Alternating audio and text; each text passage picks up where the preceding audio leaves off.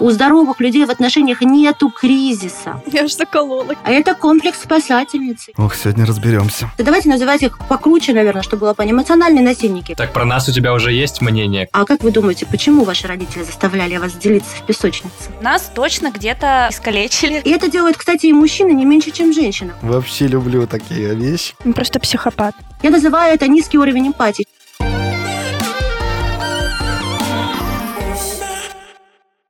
Всем привет! Это четвертый сезон подкаста «Я боюсь». Мы, как вы наверняка знаете, говорим о страхах, о том, что чувствует каждый, но не каждый готов обсуждать. Меня зовут Кирилл. Всем привет, меня зовут Аня. Привет, я Маша. Всем привет! Меня зовут Саша. У нас сегодня очень крутая тема и, на мой взгляд, крайне важная. Вы уже наверняка прочитали в названии, что мы будем говорить сегодня про абьюз, про абьюзивные отношения, и что у нас сегодня специальный экспертный гость, гостья, я бы сказал. Но прежде не могу не призвать вас подписываться там, где вы слушаете подкасты. Мы есть на всех основных платформах. Еще у нас есть страницы ВКонтакте и в Инстаграме. Обязательно там подписывайтесь, чтобы ничего не пропускать. Иногда мы там делимся эксклюзивными всякими штуками. Подписывайтесь. Давайте ворвемся в этот новый сезон с новыми достижениями. Не забывайте ставить нам звездочки и лайки во всех тех платформах, на которых нас слушаете. Не забывайте о том, что у нас есть YouTube-канал, который называется подкаст «Я боюсь». Мы туда выкладываем аудиоверсии наших подкастов. Если вам удобнее слушать на YouTube, welcome. И не забывайте подписываться на нас на Яндекс.Дзене. Мы выкладываем э, там статьи. Это обычно бывает интересно. Пишите комментарии. Мы отвечаем по максимуму на все вопросы, которые заданы под статьями. Не пропускайте. Если вы хотите нас поддержать, вы можете сделать это, отправив нам любой донат. Ссылка есть в описании этого выпуска. Мы будем очень рады и благодарны.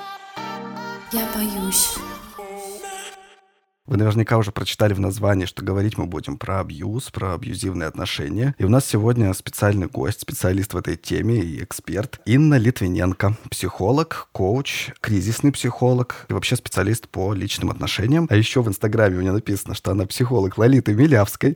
Инна, привет. Да, всем привет. Очень рада быть с вами. Да, меня зовут Инна. И да, это огромная часть моей жизни, то, что вы описали. Здорово, потому что нам, конечно, хочется разобраться в этой теме. В последние годы по крайней мере, она как-то зазвучала, об этом много где говорят, снимают фильмы, обсуждают на Ютубе, разговаривают в подкастах в том числе. Поэтому мне кажется, что можно начать с того, почему эта тема вдруг стала важна, почему она сейчас зазвучала, а раньше вроде бы все было нормально. Я считаю, что эта тема была важна всегда, просто существует э, некое мнение, существовало долгое время, что жертва виновата сама, а так как она виновата сама, то ей и нечего жаловаться, и это достаточно стыдно, об этом узнают соседи, которые не примут, да, потому что они воспитаны в том же обществе, узнают на работе, будут считать ее какой-то не такой, не сохранившей семью или какой-то вот такой вот недоженщиной. Прорыв произошел, когда по какой-то причине или стечению обстоятельств, не знаю, надеюсь, я в этом тоже сыграла какую-то роль, некоторые жертвы, достаточно известные, сказали об этом на большую публику. Соответственно, их публика отозвалась, потому что таких историй практически через одну, и как это не страшно звучит, из-за красивой картинкой даже тех же прекрасных инстаграм-див, да, если копнуть, у меня очень много блогеров известных, очень много известных людей обоих полов, да, которые сталкиваются с ужасным отношением к себе от партнера. То есть сейчас об этом стало говорить, потому что кто-то, грубо говоря, психанул и рассказал всю правду, и другие откликнулись, и эту волну уже стало не остановить, и сейчас на этом делается хайп. Да, это такой информационный повод, который использует каждый второй, в принципе, не очень разбираясь в теме, но зато, зато шума много. Это да, и поэтому все время хочется как бы ограничить э, само это понятие. Что значит абьюз вообще? Что сюда входит? Это прямо насилие, которое происходит с близким человеком, или что-то что-то большее? Я сейчас вкратце попытаюсь объяснить, насколько это возможно. Это очень важно понимать. Абьюзер — это обидчик, тот, кто вас обижает. Это может быть как муж, так и жена, как ваш родитель, так и ваш коллега. Но если мы говорим о партнерских отношениях, то существует несколько видов насилия. Потому что абьюзер — это насильник, по сути. Да? Это сексуальное насилие, о котором больше всего все знают. Да? Это физическое насилие, которое всем понятно, да, и которое тоже абсолютно на него общество не реагирует. Но также существуют другие разновидности, например, как финансовое насилие и как психоэмоциональное насилие, одно из самых страшных, потому что его очень сложно идентифицировать. И вот если вы сталкиваетесь в отношениях с партнером, с которым вы себе некомфортно чувствуете в одной из этих плоскостей, стоит задуматься о том, что происходит в вашей жизни, и не только кто этот человек, да, но и почему вы такого человека пропустили.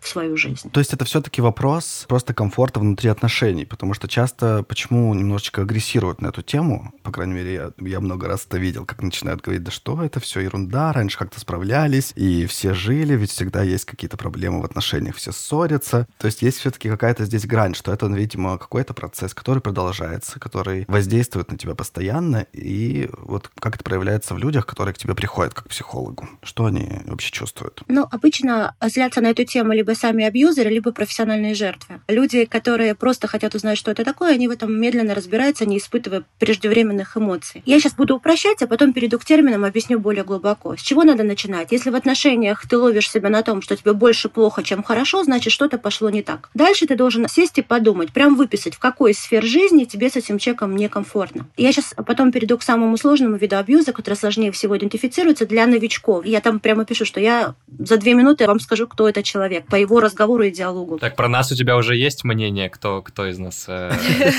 В личном диалоге это, это немножко по-другому. Да, мы тут собрались в компании, естественно, это немножко другая история. В личном диалоге это достаточно просто идентифицироваться. Но, судя по всему, потому что вас вообще интересует эта тема, вы открыли такой подкаст, и я не думаю, что кто-то из вас злостный абьюзер и насильник. Но хочется верить, да, что не просто так вы этой темой занимаетесь. Ну, мы вот две минуты не разговаривали, поэтому...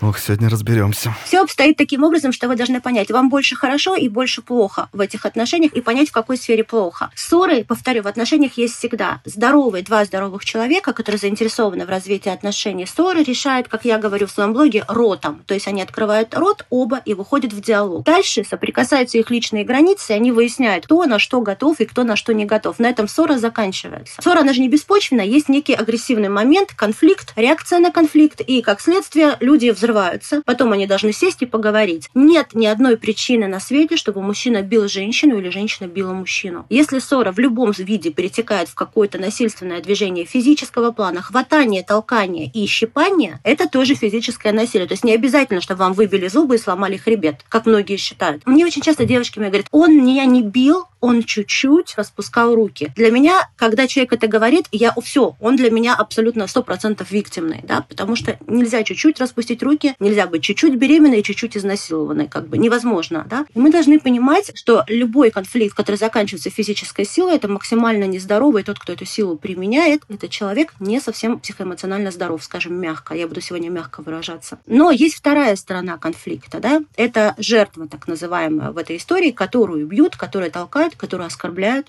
или что-то подобное. Жертва, она жертва не по своей воле. Жертвой становится в детстве. И вот у меня люди, которые проходят определенные со мной процессы, перестают быть жертвами, отращивают, так сказать, свои собственные границы, отращивают любовь к себе и просто больше в жизни в своей нам всем встречаются странные люди, агрессивные, манипулятивные, жестокие, да, но кто-то его пропустит в свою жизнь, а кто-то это просечет и скажет, нет, нет, нет, нет, это не для меня. И вот этот вид абьюза, насилия физическое, мы его знаем. Вот у сосед пьет жену, она 20 лет живет, и как-то же живут, и детей нарожали. Но никто не спрашивает, как она живет, что с этими детьми, что будет происходить в их семьях. Да? То есть жить там можно по-разному и при этом жить. Человек выживает практически в любых условиях, если физиология позволяет. Но хорошая ли это жизнь, большой вопрос. И какое качество этой жизни и жизни их детей. Я могу уехать в эту тему так глубоко, останавливайте меня. Инна, а можно задать вопрос? Ты вот в самом начале сказала, что есть э, профессиональные жертвы. Это вот эти люди, которые в детстве были травмированы, или это, это, что-то другое? Нет, я сейчас называю их так, потому что на самом деле они к реальным жертвам имеют очень мало отношения. Это человек, который по какой-то причине загадил свою жизнь, не принял вовремя верных решений, не знаю, по каким причинам, по финансовым выгодам или по каким-то другим, по любым причинам. Вот она загадила свою жизнь, и она подсознательно хочет, что все остальные загадили тоже. И вот эти люди как раз и говорят, что так жили всегда, что все мужчины изменяют, что Бог терпело нам велел, и что ты выпендриваешься, главное семья. Вот эти люди, которые распространяют распространяет эту агрессивную виктимность, которая, в принципе, людей, которые хотят выбраться из этого, быстро стукают по носу и говорят им, куда ты лезешь? Я так жила, и ты так живи. Вот не будешь ты счастлив. Все мужчины говно, все женщины жертвы, и в мир так устроен. Но это совершенно не так. Но мы их слушаем, потому что это часто наши мамы, это часто наши бабушки, наши друзья, а наши подруги, у которых жизнь не сложилась, они подсознательно хотят, и ты тоже будь несчастна, как бы, а то как мы будем дружить? То есть это, ну, вот так.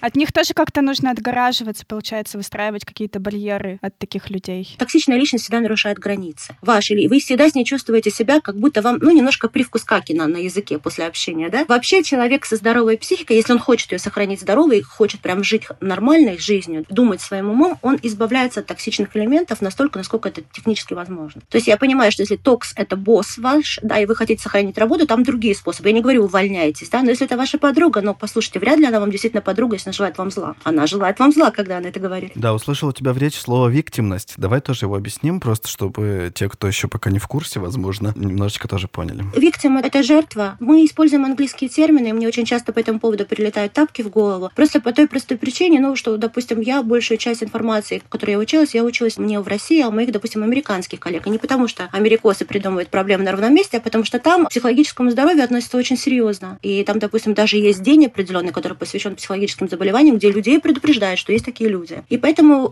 абьюзер, виктимность, там очень много фраз, и оно пришло оттуда, и их достаточно сложно перевести на русский язык, чтобы они звучали органично просто. Жертвенность, виктимность еще кое-как можно, да, вот абьюзеры, насильник звучит грубо, потому что не всегда речь о насильник ассоциируется с сексуальным насилием, да, это не всегда подходит. Виктимность — это жертвенность. Жертвенность бывает разных видов, как я сказала, вот это вот агрессивная жертвенность, осознанная, да, когда человек уже понял, что он уже все свое прошляпил, сил у него менять или желания что-то нет, и он подсознательно или сознательно хочет, чтобы так жили все. Я думаю, что если вы заинтересуетесь этой темой, то вы сможете найти более подробный и словарик, связанный с этой темой, и объяснение этих слов, поэтому я думаю, что здесь важнее все-таки обсудить суть, обсудить какие-то важные вехи. Инна, слушай, ты сказала, что училась за рубежом, да, в Америке, я так понял. Есть какой-то вообще, может быть, рейтинг или понимание того, насколько вот в России эта история распространенная? Вот в Америке, например, там это настолько распространено, что там все обращаются, и это открыто все обсуждают и обращаются к специалистам, и эти проблемы каким-то образом решаются. В России, например, это только там 10 лет назад появилось, и только сейчас начинаются какие-то там терапевтические лечения этого всего. Нездоровая психика и насилие распространено по всему миру примерно в равной степени. Я не буду говорить, что в России бьют женщин чаще, чем в Америке. Изначально. Да, сейчас, конечно, чаще, потому что там очень сильные превентивные меры и очень серьезные меры наказания, как в Америке, так и в Европе. У меня просто девушки по всему миру и мальчики. Вот. Там с этим есть определенная разновидность борьбы и хотя бы попытки некой превентивных техник, чтобы люди просто и не ввязывались в это, либо и не вели себя так, да. Но я бы обратилась к вопросу о качестве жизни.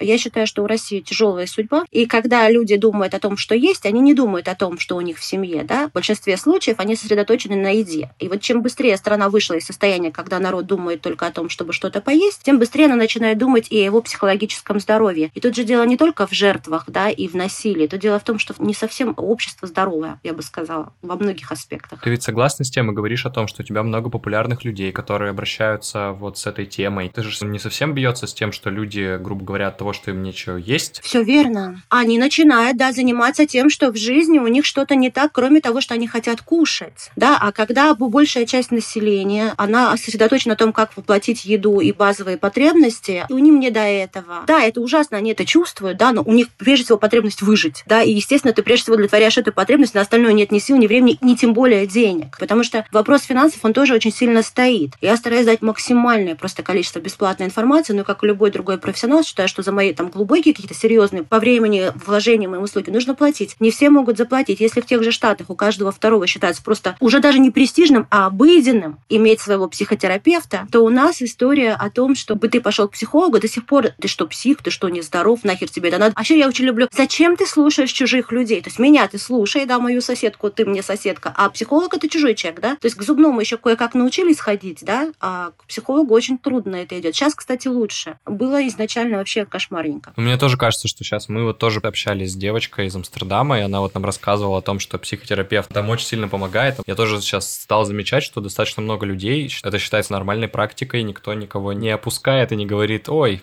ты психованный. Это уже лучше, но нет, еще не окончательно, даже не близко. Особенно, кстати, сложно мужчинам в этом смысле, и я очень им сопереживаю, потому что мужчине обратиться к психотерапевту, а тем более к психотерапевту женщине, у него прям, у них целая проблема с этим. Вот правда. Ну, я исключение в данном случае.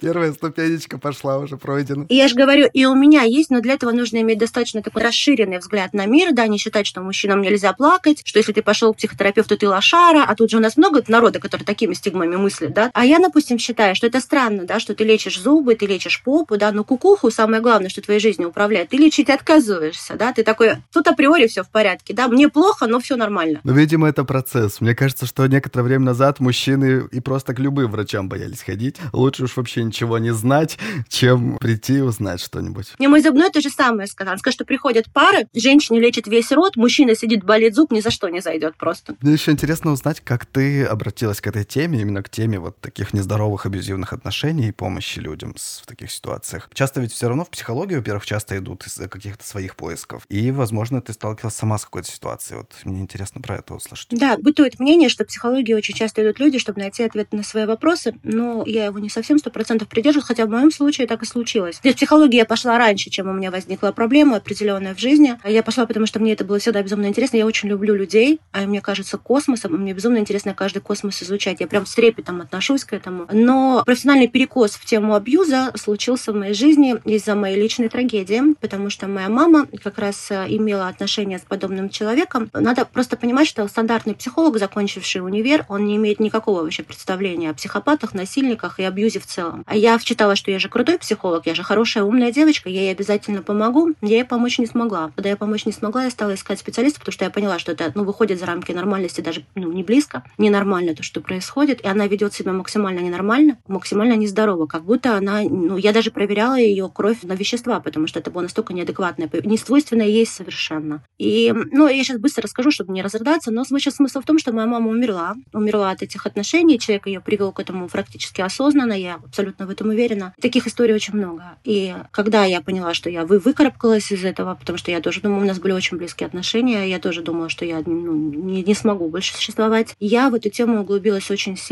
и я свою терапию создавала с очень специфическими профессионалами на специфических темах именно на работы мозга. То есть как психолог я функционировала и ранее, и давала консультации, и я была медиатором в семьях, и я до сих пор помогаю семьям воссоединиться, кстати, здоровым, которых просто, ну, ссорятся дурачки, и мы им сейчас поможем, да? Вот. И давала всякие другого рода вещи, помогала людям. Но в эту тему ушла глубоко, потому что я очень хорошо запомнила, во что превратили мою маму, как ей было сильно больно, как я совершенно не могла ей помочь, она совершенно перестала существовать, и как никто и ни за какие деньги мы не могли найти профессионалов, и мы нашли одного, и к нему была очередь на два года вперед. Сложно даже представить. Сложно, да. Поэтому, естественно, я не буду врать, что в каждой девочке или мальчике, который ко мне приходит, я вижу человека, которого я не спасла, я должна спасти, но я использую свой перекос во благо. То есть я, я получаю с него очень нужную мне силу в моей работе. Но зато мне стало немножко понятнее, почему. Я просто посмотрел на там какие-то эфиры, видео, у тебя много, в принципе, такого, так, таких есть материалов и в, и в Инстаграме, и на Ютубе. И становится понятнее, почему для тебя это такая как будто бы прямо миссия. Ты часто об этом говоришь, что это прям твоя жизнь. Да. Спасибо, что ты с нами этим поделилась. Так, давайте о чем-то получше. Есть хорошие новости про абьюз на самом деле. Хорошая новость заключается в том, что практически любого человека можно привести в такое состояние психоэмоциональное, что он больше никогда в жизни не позволит никому по отношению к себе вести себя плохо. Это гипноз? Нет, я очень не люблю гипноз. Я вообще очень специфическая личность. Если я буду говорить, что я не люблю, будет возникать ощущение, что я всех обсираю, но это не так. Я не люблю гипноз по той простой причине, что нет достоверных каких-то доказательств того, что в будущем это никак не влияет на твою психику. Гипноз ты, по сути, отдаешь себя в руки человеку. В процессе гипноза, я просто умею и знаю, любой лишний звук, вот как у вас сейчас зазвучало, да, мы не знаем что в будущем, если человек услышит такой звук, если это в процессе сессии происходит, как отреагирует мозг. И мы знаем очень много зато историй, показанных в фильмах, между прочим, на частично правдивых событиях, да, как э, человек делает щелчок при гипнозе, говорит определенную фразу, в следующий раз человек слышит щелчок и выпрыгивает в окно. Очень много таких историй есть. Я не говорю, что все гипнотизеры, они этим занимаются, но мне настолько странно даже представить, чтобы я кому-то свою голову дала в такое распоряжение, что я никому это не советую. Ты не знаешь этого человека. Мы иногда живем 20 лет с человеком, его не знаем. Да, но это это значит, что есть э, другой путь. Расскажи немножечко про него. Вообще, вот, вот человек существует в отношениях, отследил он этот момент, что ему плохо, продолжительное время в этом плохо. Что происходит дальше с ним? Дальше очень простая формула, на которую у меня уходит 12-14 сессий. Это не реклама моя, потому что у меня нет сейчас записи на терапию, просто объясняю. Происходит следующее. Э, человек должен взять сам по каким-то вещам или с кем-то, кому он доверяет, и разобраться, откуда все началось и в какие моменты он стал э, позволять быть себе вот таким. Виктимность состоит из нескольких вещей. Во-первых, это человек заслуживает любовь всегда, то есть жертва не может не заслуживать любовь. Она любовь видит как заслуживание любви. Она всегда хочет быть хорошей, или он девочкой, или хорошим мальчиком, и он всегда ищет в партнере родителя.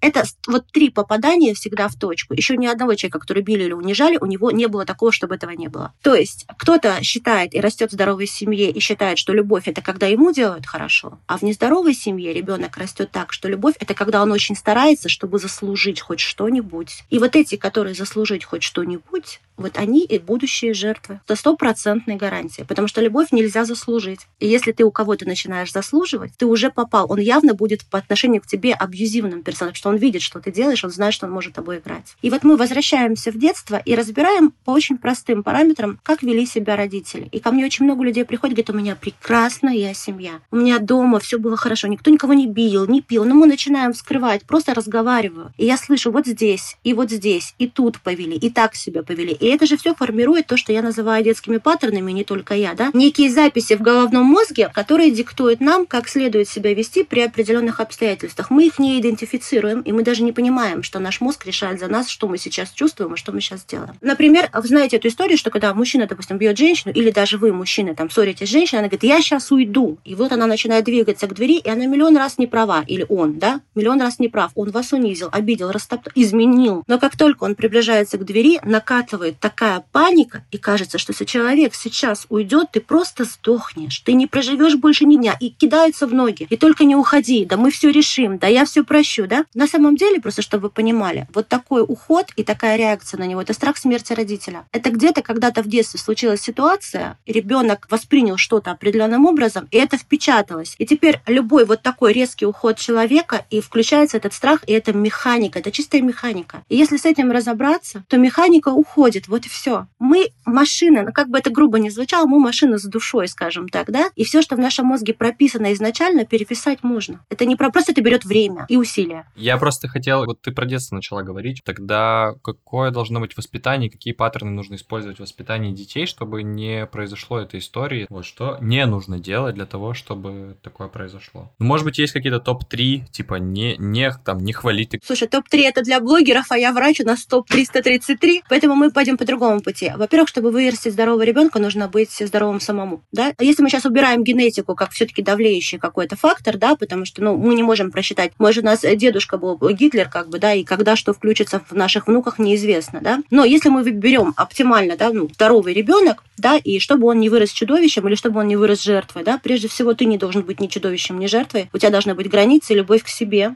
и ребенку, ну это я сейчас прям прямо скажу, нужно дать всего два ресурса, чтобы он был эмоционально здоров. При эмоционально здоровом родителе, да, то есть если ты родитель качельный и невменяемый, это не поможет, ты ему не сможешь дать эти два ресурса. Это абсолютная любовь и абсолютная защита. Все. Дальше ты его слушаешь как личность, ты учишь его выставлять свои границы, прислушиваешься к нему. С детства это прям делается, с раннего. И учишь его уважать твои границы, таким образом подключая его эмпатию по отношению к тебе. Это очень важный момент, потому что дети, они рождаются без табу и принципов. На самом деле они рождаются машинами по выживанию. Если вы посмотрите, как они ведут себя в песочнице, это очень видно. Да, я всегда привожу этот смешной пример, когда вот мальчик у девочки отнял, не знаю, игрушку в песочнице, да, она его хряпнула этой игрушкой по башке и пошла к другому мальчику, да. А если мальчик у девочки не, перезвонил, она начинает мониторить его соцсети, уже взрослая девочка, да, умолять его вернуться и прочая херня. То есть дети, они эмоционально очень заточены на здоровую кукушечку, да, а дальше их уже калечат родители. Если, допустим, вы ребенку говорите, надо делиться песочнице, вы его должны спросить, он хочет делиться или нет, потому что вы его приучаете отдавать без того, что он хочет. Он, может, не хочет. Он должен сам решать, когда быть добрым, а когда быть злым. Ничего себе. Они люди, и люди, дети с раннего возраста. Я помню себя с трех месяцев. Я помню очень хорошо, как меня раздражали мамины руки, потому что они мои руки пеленали. Мы очень-очень рано на самом деле все начинаем осознавать. И дети зачастую именно в маленьком возрасте гораздо страшнее и умнее, чем вы думаете. А вы их заставляете, и рано или поздно вы их сломаете, не вы, ну, люди, вы их сломаете, и они станут либо жертвами, либо насильниками. Насильник ребенок это мальчик или девочка, которые видели, что с мамой так можно. И когда он вырастает, он уже знает, что с мамой так можно, он не будет маму уважать. Ох, это, конечно, очень интересно, и мне кажется, что очень сложно, потому что ведь мы все воспитаны в определенной культуре. Когда ты в песочницу пошел, и девочка какая-то к тебе подходит отбирать твою машинку, тебе что мама говорит? Это же девочка, уступи ей. И поэтому ты как бы уже такой, все, все понятно. Сексизм, Кирилл. Ну, сексизм, но это же все в нашем нашем обществе оно как будто бы вот длится издалека. И он же маленький, уступи ему. Угу. Да, да, да. Да, ты должен ему идти навстречу. Ты же старший брат, как будто старший брат виноват, что его родили первым, он не хочет быть человеком со своими правами. Общество — это мы, да, и я всегда говорю своим девочкам и мальчикам, что мы, возможно, сейчас мы делаем что-то глобальное, потому что они станут здоровыми, они найдут себе здоровых партнеров, они воспитают здоровых детей, и это пойдет в геометрической прогрессии. Это как с вирусом корона, да, иногда достаточно одной маленькой ухани, чтобы расхерачить весь мир, как бы, да. Вот тот же принцип, да, мы все носители либо здравого смысла, да, либо деструкции, поэтому тут, тут нужно понимать, нас так приучили, но я всегда стараюсь, чтобы начинала думать голова в очень интересных векторах, да, я всегда стараюсь задать вопрос, а зачем? То есть, как ты думаешь, почему твои родители заставляли тебя делиться? И ответ на этот вопрос очень многих шокирует. А как вы думаете, почему ваши родители заставляли вас делиться в песочнице? Ну, чтобы ты был хорошим, удобным, молодцом. Чтобы ты был хорошим мальчиком и девочкой. На самом деле, ваши родители заставляли вас делиться в песочнице, чтобы на них плохо не посмотрели. Тоже классно, да, это точно. И это не только ради этого, чтобы потом не сказала воспитательница, фу, как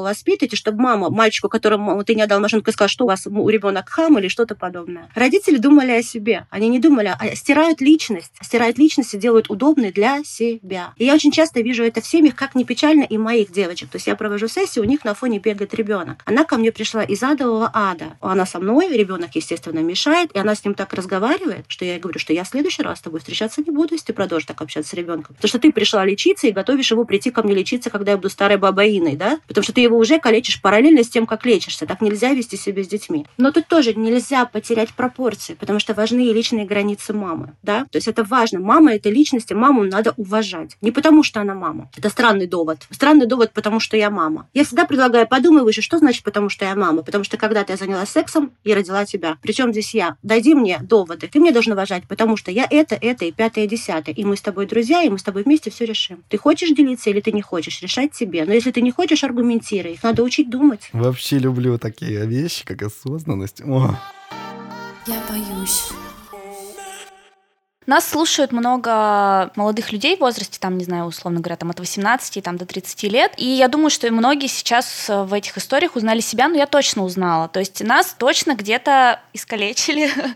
Осознанно или неосознанно, я не думаю, что если бы была там, предположим, такое количество информации в Советском Союзе, может быть, наши родители были бы более осознанными и более правильно, здорово нас растили, но растили как растили, да. И мы, получается, с этим багажом сейчас живем. Ну вот я, например, про себя, да, могу сказать. Я, ну, я так думаю, что я не жертва и э, не абьюзер. Ну, физически точно нет, может быть, в эмоциональном плане. Наверное, где-то да, я где-то жертва, может быть. Но вот что делать? Вот я уже выросла, вот мне уже там 30 лет. Я уже не могу вернуться в детство и попросить своих родителей или там еще кого-то, бабушек, дедушек, общаться со мной по-другому. Но и как бы явных таких проблем, ну, таких, что там, я не знаю, в токсичных отношениях или еще что-то, тоже нет. Но это ведь все равно влияет. Это же и отношения на работе, отношения с друзьями и все прочее. Вот что делать нормальному взрослому человеку, чтобы подчистить вот эти вот огрехи воспитания в детстве? Во-первых, поймать своих мышей, я это называю, да, то есть если ты меня о таком спрашиваешь, я понимаю, что ты не состоишь в каких-то деструктивных отношениях, но где-то в своей жизни ты понимаешь, что ты даешь слабину и получаешь в ответ не то, что тебе бы хотелось. Прежде всего нужно вот в таком достаточно здоровом случае, да, разобраться, какие твои границы проседают, и научиться их вводить в жизнь, несмотря на страх быть э, непонятой, отвергнутой или какой-то плохой в глазах окружающих. Еще очень большой страх, который нам внушают всю жизнь, и его внушают не просто так, это уже совсем глобальная тема для другого разговора, это зависимость от соцмнения. То есть мнение же социума, оно очень зависит от того, где твой социум находится. Если мой социум там находится, там я внучка какой-то там э, балерины, мой дедушка профессор, у меня один социум. А если я выросла в районе, э, грубо говоря, там каком-то заводском, у меня совершенно другой социум. И мы вынуждены почему-то, только потому что родились в этом месте, ориентироваться на мнение этого социума. Хотя личностями мы можем быть совсем неподходящему нашему окружению. Так вот, прежде всего, нельзя бояться потерять свой социум. У тебя, как взрослого человека, ты можешь построить свой. И часто бывает, что ты живешь в мире, где все остальные полностью отвергают то, что для тебя правильно. С этим следует прощаться постепенно, да, не резко, естественно, там сбегать в другой мир, и находить под свой мир людей, которые с тобой на одной волне. Мы не можем изменить мир, но мы можем построить такой макромир вокруг себя, в котором будем мы и здоровые люди. Постепенно макромиры начнут сливаться в один большой. Вот и все. То есть ты должна найти, где у тебя слабина. И я уверена, что это определенная механика, одна и та же, задача, которая прослеживается во всех сферах твоей жизни, и понять, как ты не можешь, как ты хочешь, и пробовать это делать через «не могу». Просто пробовать. Когда не можешь сказать, пиши. Я всем своим девочкам даю такой совет. Иногда сказать в глаза очень страшно. Я говорю, возьми паузу, даже если ты напишешь через два дня, все равно напиши, чем ты недовольна. И как с тобой больше не надо. Это важно. Мы, нам иногда очень сложно в лицо или быстро среагировать, особенно если у нас механика заточена подслужить и быть удобной. Пиши. И у меня столько там начальников получили этих писем, пост писем через месяц, через два.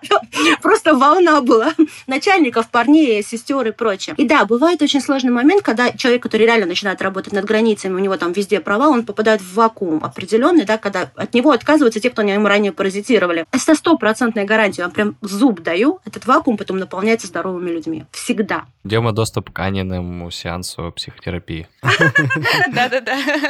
Это, кстати, очень крутой совет. Я реально иногда пишу. И я до этого себя считала какой-то слабачкой, что, типа, я не могу человеку тут вот на ходу. Он меня аргументами заваливает, а я не могу ему на ходу ответить. Я потом сажусь, пишу обстоятельно письмо. Я даже могу дать больше совет. Когда вы чувствуете, что вас побеждают в диалоге, а вы еще не умеете сопротивляться, сливайтесь с диалога под любой причиной и говорите, я к тебе с этим вернусь. Ой, срочный звонок, мне надо идти. Дай, подожди, давай обсудим это позже. И уже в письменном виде уже подготовлен. Это нормальная практика, пока мозг не приучится. Я понимаю, что не во всех ситуациях возможно технически, да, но если возможно, чем дольше вы это практикуете, тем меньше у вас с этим будет проблем. А потом вы не заметите, как станете очень рассудочно рассказывать это в лицо. И даже не обидно для другого человека. Правило простое. Если ваш партнер по разговору отказывается вас слушать, и это не ваш начальник, я специально проработала, потому что я однажды сказала, девочка уволилась, потом мне прилетела. Не надо. Начальников пока оставим. Если это кто-то из вашего ближнего круга, если это кто-то, кто претендует на роль родственника, близкого или любимого, и он отказывается слышать вас, то никакой он вам не родственник, не близкий и не любимый. Это простое правило, которое очень трудно и больно принять. Очень больно принять, и это же еще вопрос действительно самооценки. Мне кажется, вообще вопрос самооценки немножечко болезненный у нас. Может быть, и не только у нас, но я ориентируюсь вот на то, что вижу вокруг и что чувствую сам. Мне кажется, вопрос вот этой вот самооценки, что ты находишься в центре, и ты сам можешь все это формировать вокруг себя и вот это все делать, он, конечно, такой непростой, сложный. Даже иногда с этим внутренне согласиться страшно. Хочется еще немножечко вернуться обратно туда к теме абьюза, потому что, ну, опять же, нас слушают вот те, кто, возможно, только начинают какие-то свои отношения, или только вступают в них, или наоборот, вот нашли партнера своего, и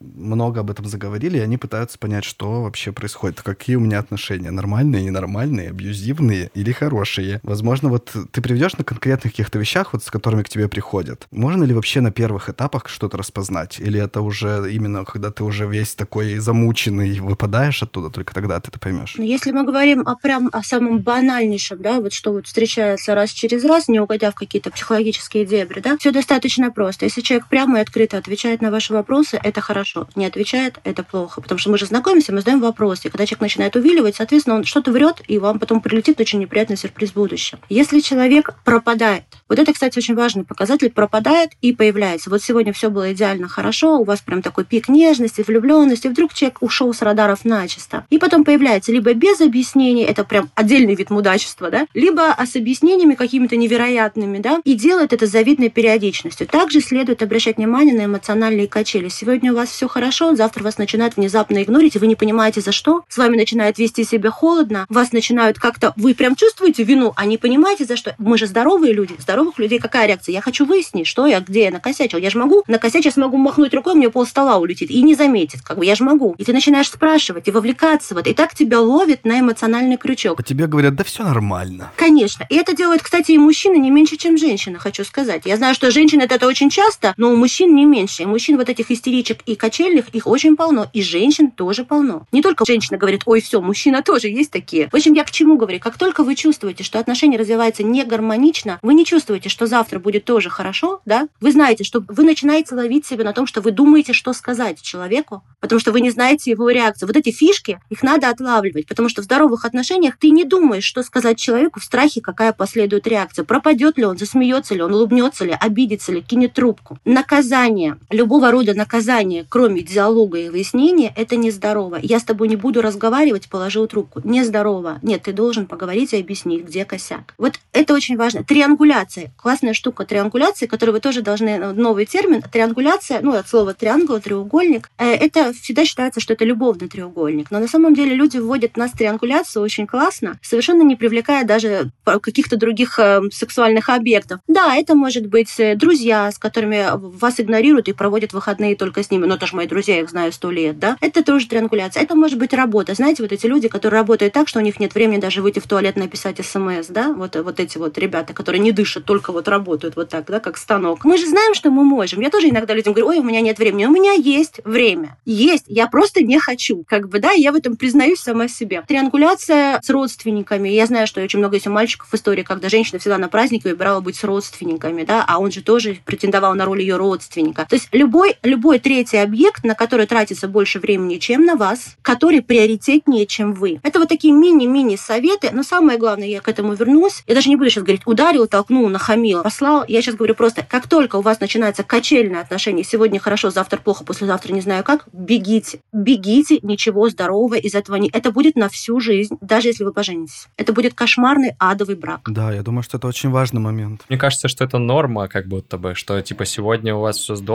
завтра вы поругались, послезавтра все там ровно там и так далее. Так, сейчас мы абьюзера, кажется, вычислим.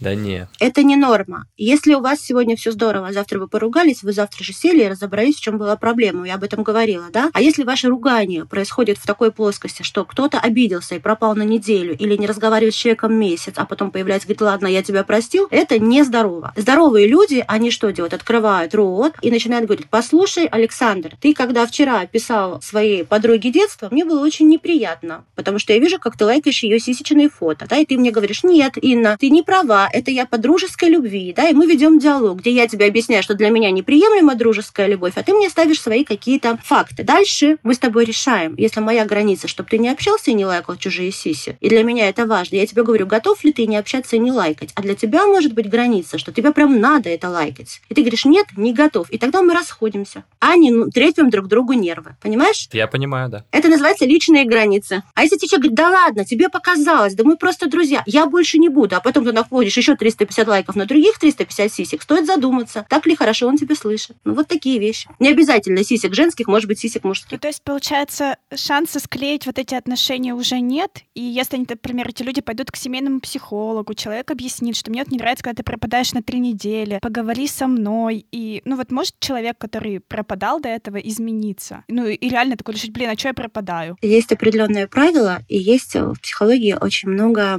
монетизации. Одна из самых страшных монетизаций — это убеждение людей, что люди исправятся. Это неправда? Это неправда. Я сейчас объясню, как это работает, чтобы я считаю, что люди не меняются, больные люди не меняются. Эмоциональный качельник, да, эмоционально раскачивающий человек — это основа его психики. Он такой. Этот не изменится. Но я всегда говорю, что надо давать шансы. Границы, которые я учу моих ребят, да, это не граница поставила и руби голову. Там есть градация границ, да, где ты можешь человеку дать шанс на изменения, но не бесконечный шанс. Следует предположить, что если ты его просила 10 раз, потом вы обсуждали у психолога еще 5 раз, и ничего не изменилось, ты можешь потратить на это еще 25 лет, и ничего не изменится. Человек здоровый быстро понимает. Мы, мы очень рассудочные. Мы что понимаем? Мы взвешиваем. И если я знаю, что у моего мужчины есть граница, и я ее нарушу, он меня бросит. Ну, он уйдет, нахер ему это все надо, да? Я такая, нарушать, не нарушать? Нет, не буду. А если человек мотает вам нервы, подсаживает вас над себя и знает, что вы никуда не уйдете, вы поведете его к психологам, к психиатрам, и будете ходить 25 лет, вы будете мучиться, а он все эти 25 лет будет жить в свое удовольствие,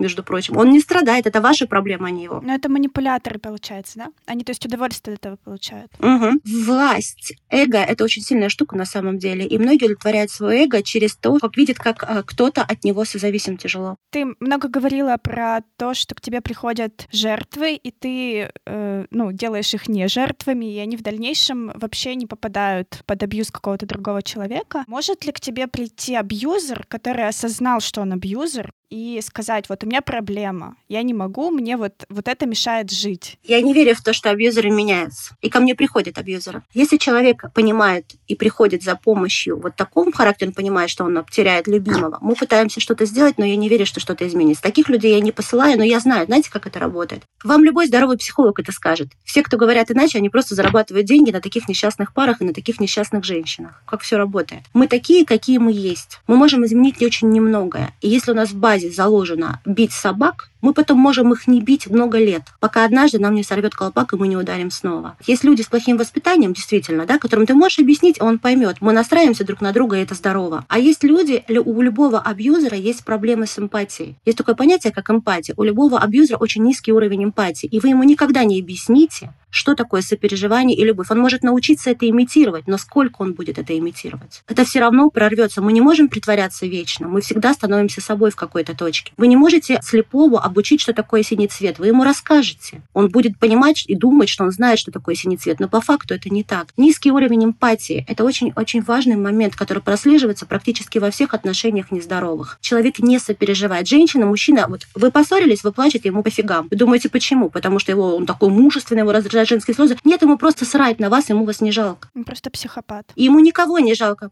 Он просто психопат. Давайте, я старалась не употреблять этот термин, потому что это очень глубокое. Я называю это низкий уровень эмпатии. Еще большая проблема девочек, когда они это идентифицируют, они ходят и всем говорят, у меня психопат, у меня нарцисс, над ними смеются. Говорите термин низкий уровень эмпатии. И тогда вам не скажут, ой, ты всех психопатами считаешь. Они просто не повторят эту фразу. Да, низкий уровень эмпатии – это определенное генетическое отклонение. Это проблема в лимбической системе, ее невозможно вылечить. Точка. И вы можете сколько угодно паразитировать, это я моим коллегам сейчас заявляю, да, на том, что вы разводите людей, на то, что вы вылечите их насильников, но вы их обманываете. В конечном итоге этих женщин могут убить, и это будет на вашей совести. Вот и все. Ну, то есть, получается, все без исключения абьюзеры, они вот с этим низким уровнем эмпатии. Не может быть просто человек, у которого было плохое детство, его абьюзил, там, бил отец, и он вот, ну, на самом деле, он чувствует, что чувствует другой человек, но вот просто в нем что-то сломалось в детстве, и это может починить психотерапевт. Или вообще нет вариантов? Это к психиатру уже. Медикаментозно, да. У меня весь блог состоит из людей, у которых было очень тяжелое детство, и они не издеваются над своими детьми и не издеваются над своими партнерами. Скорее наоборот, тяжелое детство порождает очень глубокий уровень эмпатии, потому что ребенок настрадался. А вот если ребенок принимает именно абьюзивное поведение и принимает с удовольствием и легко, мы говорим о низком уровне эмпатии, который, скорее всего, передался генетически от одного из родителей. Вау. Звучит немножко печально и грустно, да. Но с другой стороны, если есть еще психиатрия и другие подходы. Нет, психиатрия не лечит проблемы в лимбической системе. Психиатрия выписывает таблетки. То есть все равно здесь будет заплатка какая-то. Таблетки, которые, да, позволяют этим людям функционировать в социуме, причиняя наименьшее количество вреда. Точно так же выглядит нарцистерапия. Терапия с нарциссами, с людьми с а, нарциссическим расстройством личности. Это чрезвычайно опасные люди. Да, а какой паттерн поведения, да, у них? Это не паттерн поведения. Она... Давайте так. Есть три брата из ларца. В сказке два, да, по-моему, а у нас три. Это нарцисс, социопат и психопат. Всех этих людей отличает две общие штуки, ну, три даже, наверное. Это низкий уровень эмпатии, отсутствие возможности любить. Он не может любить, не может. Физически, эмоционально никак. И они наслаждаются тем, что издеваются над людьми. Каждый в своей степени. То есть низкий уровень эмпатии, отсутствие возможности любить, отсутствие сопереживания. Это очень легко отследить в жизни. А проявляются они немножко по-разному, да. То есть вот, допустим, там психопаты, социопаты немножко по-другому себя ведут в обществе, да. Нарцисс в этом смысле кажется, с одной стороны, легче, да, потому что он издевается в основном только эмоционально. Нарцисс чистый НРЛ, он не пойдет убивать, в отличие от психопатов и социопатов, новости о которых мы слышали вот буквально в конце года 20-го, да, эти истории. Обычно, если нарцисс не смешанный тип с психопатом, допустим, или социопатом, да, то он не убивает, он медленно уничтожает жертву вплоть до каких-то ужасных диагнозов, потому что организм жертвы начинает разрушаться. Это очень тяжелая тема глубокая, не уверена, что ее стоит обсуждать ни один психиатр, ни один суперврач не может вылечить проблему в лимбической системе, пока мы не научились лечить лимбическую систему. А мы не научились. Когда потом, мне потом рассказывают, да, что я провожу терапию нарциссам, они становятся здоровыми людьми, ну, для меня это звучит, как я вылечил рак и заодно отрастил тебе третью ногу. Вот такое. Почему-то кажется, что процент вот этих вот людей, нарциссов, психопатов, социопатов, намного меньше, чем женщин, например, даже в нашей стране страдает от домашнего насилия. Которые находятся в абьюзивных отношениях, да? Да, да, да. Почему-то кажется, что не все, ну вот изначально больны. Потому что у нас очень специфическое представление о том, как выглядит и ведет себя больной человек. Когда мы говорим психопат, вы кого себе представляете? Вы представляете человека, по которому видно, что он нездоров, он пассивно-агрессивен или, или не пассивно-агрессивен, он ходит с топором по улице. А вот это стандартная базовая проблема в том, что нас не учили идентифицировать абьюз и нездоровое поведение. И мы его идентифицируем хорошо, в лучшем случае, по фильмам. Да? Хоть чуть-чуть нам становится понятно, что если берется за топор, возможно, что-то пошло не так. Но на самом деле эти люди отлично функциональны в обществе. Что вы понимали, что люди именно с таким отклонением очень часто достигают очень больших вершин в карьере, очень больших вершин во многих плоскостях, и в том числе и врачи, экологи, психиатры. Потому что отсутствие эмпатии помогает тебе не сосредотачиваться на мелочи, да? Ты идешь туда, куда хочешь, а тебе плевать, чего тебе и другим это стоит. Поэтому чаще всего люди, которых вы видите как здоровые, вы потом можете вскрыть. Вы уже знаете, мы же все наблюдаем там за нашим кинематографом и прочим, да, вскрывается то, что было в их семье, а там адовый ад. При этом человек может быть прекрасным другом, прекрасным коллегой, прекрасным боссом, отличным, но дома конкретно этот человек, он выбрал его как жертву, и он будет медленно задыхать. Это сложно. Я не говорю сейчас, да, что все, кто бьют женщин, они обязательно имеют психиатрические отклонения. Это вовсе не так. Есть еще, как я и сказала, паттерны, которые мы получаем из семьи. Вот эти люди, которые их учили же с детства, да, что бьет, значит, любит, и бабу надо держать в кулаке. Вот эти люди, у них нет отклонений в этом плане. Да, у них отклонения, может быть, в социальном каком-то воспитании. Их очень сложно перевоспитать. И практически тоже невозможно, да, потому что, ну, очень сложно. Мы все знаем, да, что можно вывести девушку из деревни, но деревню из девушки практически невозможно. Это примерно тот же принцип. Вы не можете быдло научить вдруг, знаете, не читал Бальзака, Баунака. Но это редко работает, да? Они не понимают, о чем вы. Поэтому я и с такими людьми не советую продолжать отношения. Я вообще не советую жить с больными людьми. Неважно, у них психиатрия или какие-то другие отклонения. Зачем? А с кем же тогда жить? Где они? Где здоровые люди? Полно в мире здоровых людей. Тест сразу, Кирилл, подсовываешь.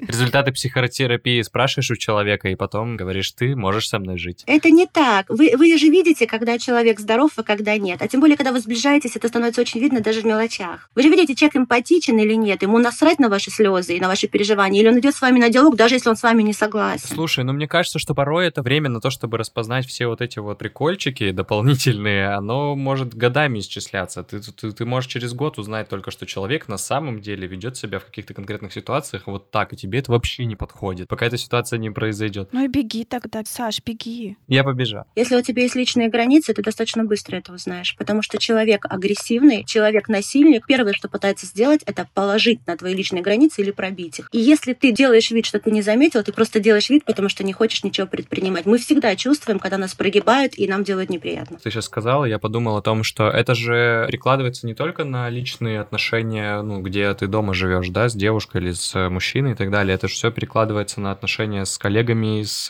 руководителями своими. В этом случае у тебя были такие ситуации, когда тебе говорили, что я вот э, сижу, потому что сижу, а, но меня унижают и меня там оскорбляют и все такое. Вот такое вообще возможно или нет? Просто мне кажется, что я сталкивался с таким, что ну не совсем здоровые отношения просто стали с руководителем, и мне кажется, что, что это невозможная история, а как будто бы ты говоришь о том, что возможно, да, ведь? Не очень понимаю, почему невозможно. Очень частая история. Да? Ну, я просто вот... Для меня просто абьюзивные отношения — это когда вы дома сидите, и вот это все происходит. Нет, нет, нет, нет, нет. А насильники, вот э, насильники, люди эмоциональные насильники, если мы об этом говорим, да, давайте слово абьюзер многие коверкают, поэтому это мне не нравится. Давайте называть их покруче, наверное, чтобы было понятно. Эмоциональные насильники, да? Такие люди, они есть, как я сказала, везде. И я только что сказала, я озвучила, что они часто делают хорошую карьеру, естественно, у них есть, соответственно, подчиненные, их коллектив. Тут нужно очень хорошо понимать, что когда ты входишь в коллектив, ты должен входить туда готовым к очень многим обстоятельствам. И прежде всего, кроме своей прекрасной работоспособности и профессионализма, ты должен показать, что у тебя нельзя вытирать ноги. Потому что на самом деле эти люди не издеваются над всеми, они выбирают, над кем издеваться. Они попробовали, ты пропустил вспышку, и значит, с тобой так можно. Вот запомните, пожалуйста, все навсегда, если вас попробовали унизить, и вы сделали вид, что этого не произошло, вас будут унижать. Дальше больше. Из этого, кстати, буллинг строится делается точно так же на этом же примере, да? То есть э, девочку унизили в классе, она положила свои косички на плечи и понуро пошла домой, завтра ее будет и гнобить весь класс. Иногда нужно реагировать очень быстро. Спасибо большое за ответ.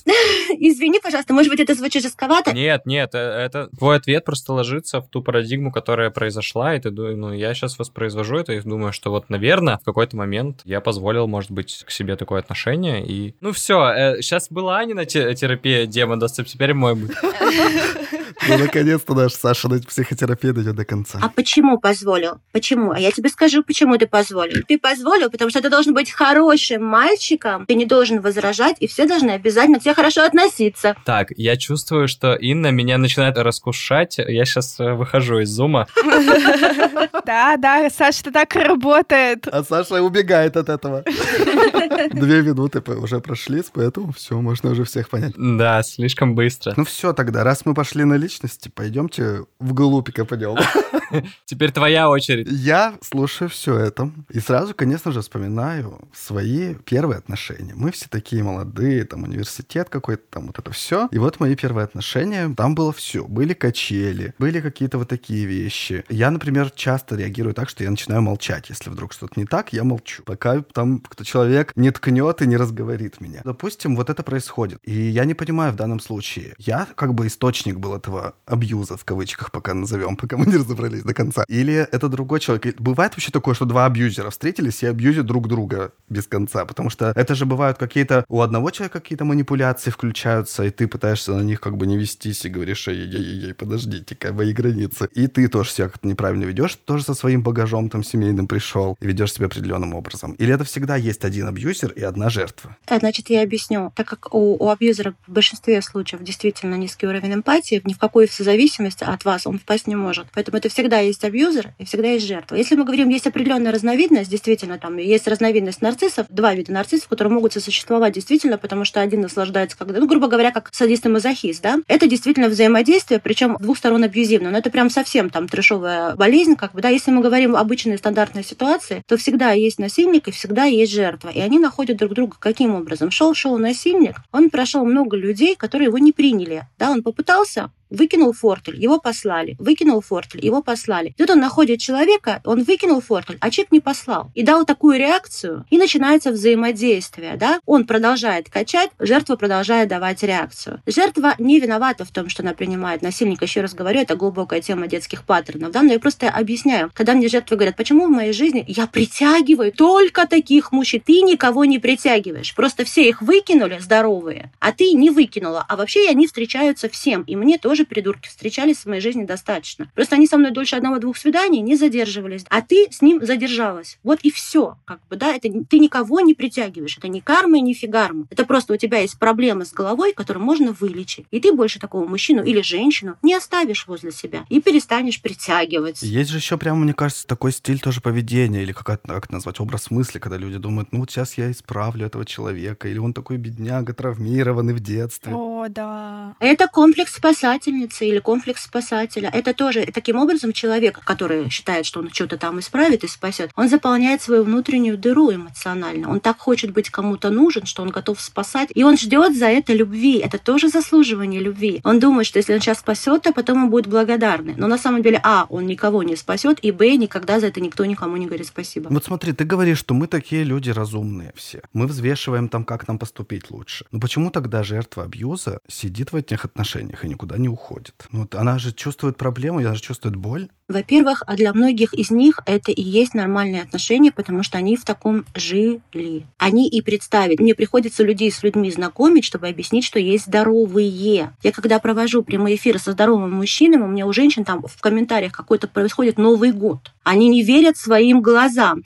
Действительно, стоит просто понять, что, ну, если мы не жили в Африке, да, нам сложно представить, как жить в Африке. Для нас это теория. И вот для таких женщин, которые живут в этом обществе, или и жертвы, да, неважно, где им все говорят и показывают, что это так и нормально, так у всех, для нее представить. Вот ты приходишь, она говорит, есть по-другому. Она говорит, что ты мне гонишь? Слушай, у меня у бабки, у прабабки, у прапрабабки, у соседки, про соседки, у всех так, и я понимаю, что у меня это норма. Потом она случайно, допустим, или он натыкается на информацию. И тут начинается очень серьезная внутренняя борьба, потому что есть привычка жизни, да, определенной. И менять все свои установки, так физически, ну, очень тяжело. И единицы выходят из этого, но выходят же, да, вот из такой вот формы. Потом, не надо забывать, что есть такое явление, как стокгольмский синдром, что определенный вид жертвы очень быстро впадает в стокгольмский синдром. И еще раз, все завязано на родителях. Вот на самом деле, для жертвы паре со стокгольмским синдромом партнер не партнер, а родитель. А давайте кое-что расскажу про родителей. Родителям мы, во-первых, прощаем все, во-вторых, им можно нас бить, и в-третьих, они решают, что нам можно, а что нельзя. Вот и все. И вот так формируется стокгольмский синдром и такие взаимоотношения. И фактически, когда я говорю от него «уходи», ей там или ему, это для него фактически вроде «убей родителя», «брось родителя». И начинается «он без меня не сможет, он без меня умрет, я это, я не могу, у меня нет денег». И вот это все вот в кучу. И придется хоть кучу вот так потихонечку разгребаем. Да, поэтому это такой сложный процесс. Я где-то вот пока тоже готовился, наткнулся на такую штуку, по каким паттернам как бы развивается внутри себя это абьюзивное отношение. И там описывают по стадиям, как будто бы происходит какой-то рост напряжения